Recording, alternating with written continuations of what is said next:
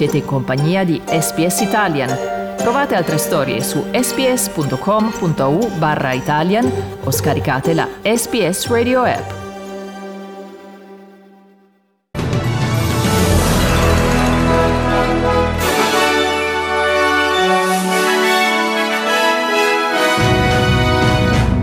Myanmar Aung San Suu Kyi fermata e posta sotto arresto da membri dell'esercito.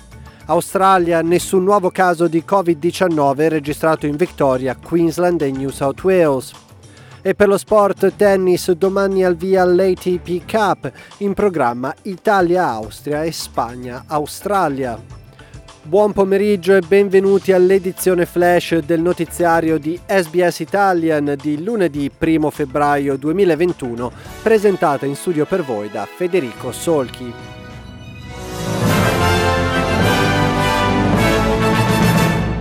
La leader del Myanmar Aung San Suu Kyi è stata arrestata da membri dell'esercito del paese insieme ad altre figure di spicco del partito al potere.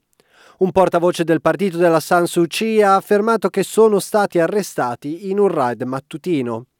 La notizia arriva dopo giorni di tensione crescente tra il governo e l'esercito, che ha fatto crescere i timori di un colpo di Stato all'indomani di un'elezione che l'esercito ha definito essere fraudolenta.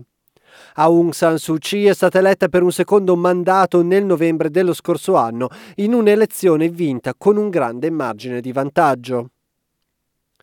Torniamo in Australia dove il Partito Laburista sta esortando il governo federale a non tagliare il sostegno economico per gli australiani in difficoltà.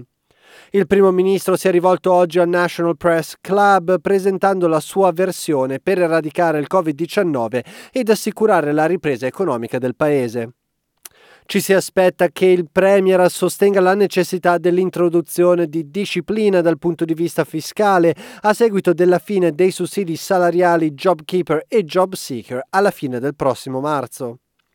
Il leader dell'opposizione Anthony Albanese ha affermato che sebbene capisca la necessità di contenere la spesa pubblica, industrie come il turismo continuano ad essere fortemente colpite dalla crisi e dovranno quindi essere sostenute. The reasons for JobKeeper and why we argued for wage subsidies is that it's good policy for individuals, for businesses, but it's also good policy for the economy because if you ensure that businesses can continue to employ, uh, then that will be better for the economy than trying to recover once businesses have disappeared.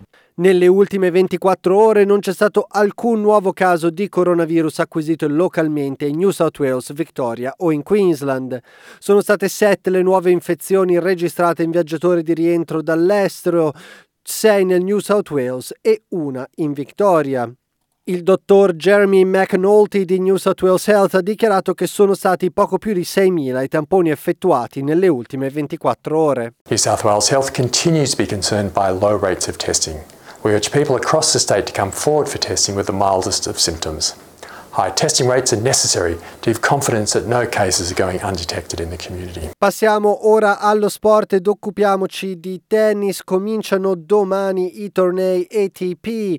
Domattina alle 10 l'Italia affronta l'Austria. Ai primi a scendere in campo saranno i numeri 2 Fognini e Pair, seguiti dai numero 1 Berrettini e Monfils.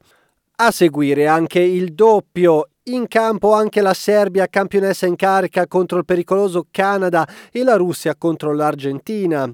Ma il clou è in programma domani sera quando sulla Rod Laver Arena si affronteranno la Spagna di Rafa Nadal e l'Australia.